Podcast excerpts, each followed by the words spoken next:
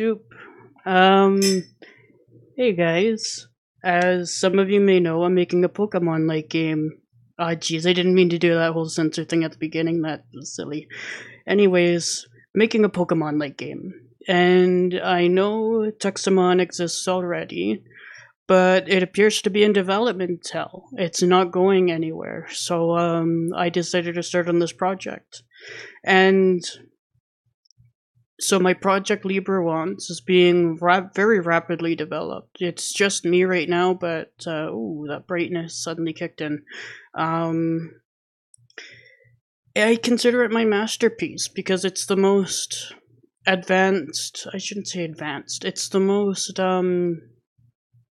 It's the most I've ever contributed to a project before. Uh, this project right now, and I've written a whole host of software and this is sort of like my little special thing right now so. I keep the barrier of contribution low. Oh that brightness again.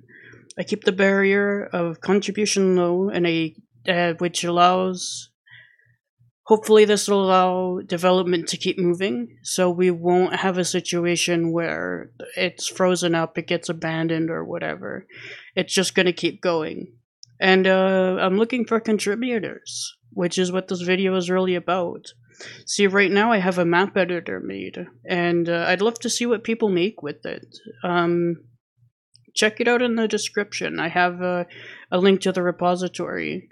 Um, I'm going to make and post two tutorials on how to use it, so you guys can, if you don't know how to use it, you can check that out. Um, document, there's documentation and everything like that, so it's actually really easy to figure out how to make it work. But just in case I'm gonna post like tutorials and stuff like that, and you know get people get people used to it and stuff like that.